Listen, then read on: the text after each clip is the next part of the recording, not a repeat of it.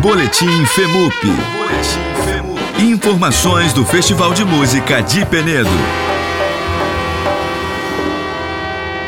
Diretamente do Festival de Música de Penedo, eu estou aqui com a Nanti, né, que é pianista consagradíssima, e com o mestre Azeitona, que acabaram de se apresentar aqui né, no centro de convenções da cidade.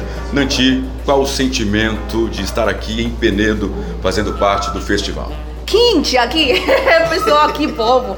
Eu estou realmente animada, né? E acabei de fazer recital, ainda tá com essa paixão, né? Quero compartilhar mais música da minha terra e também minha terra o todo, né? Porque eu sou chinês, canadense, brasileiro, nordestina.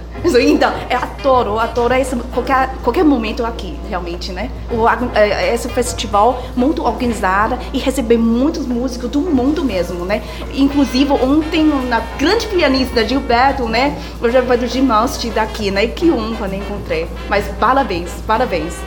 Mestre Azeitona, por favor, qual a tua contribuição né, aqui para a nossa rádio, falando um pouquinho de estar tá fazendo esse duo aqui fantástico com a Nanti. Fala um pouquinho para gente. Então, fazer música com Nanti é muito, é muito maravilhoso. Ela deixa você à vontade, você toca sem, sem preocupação, né?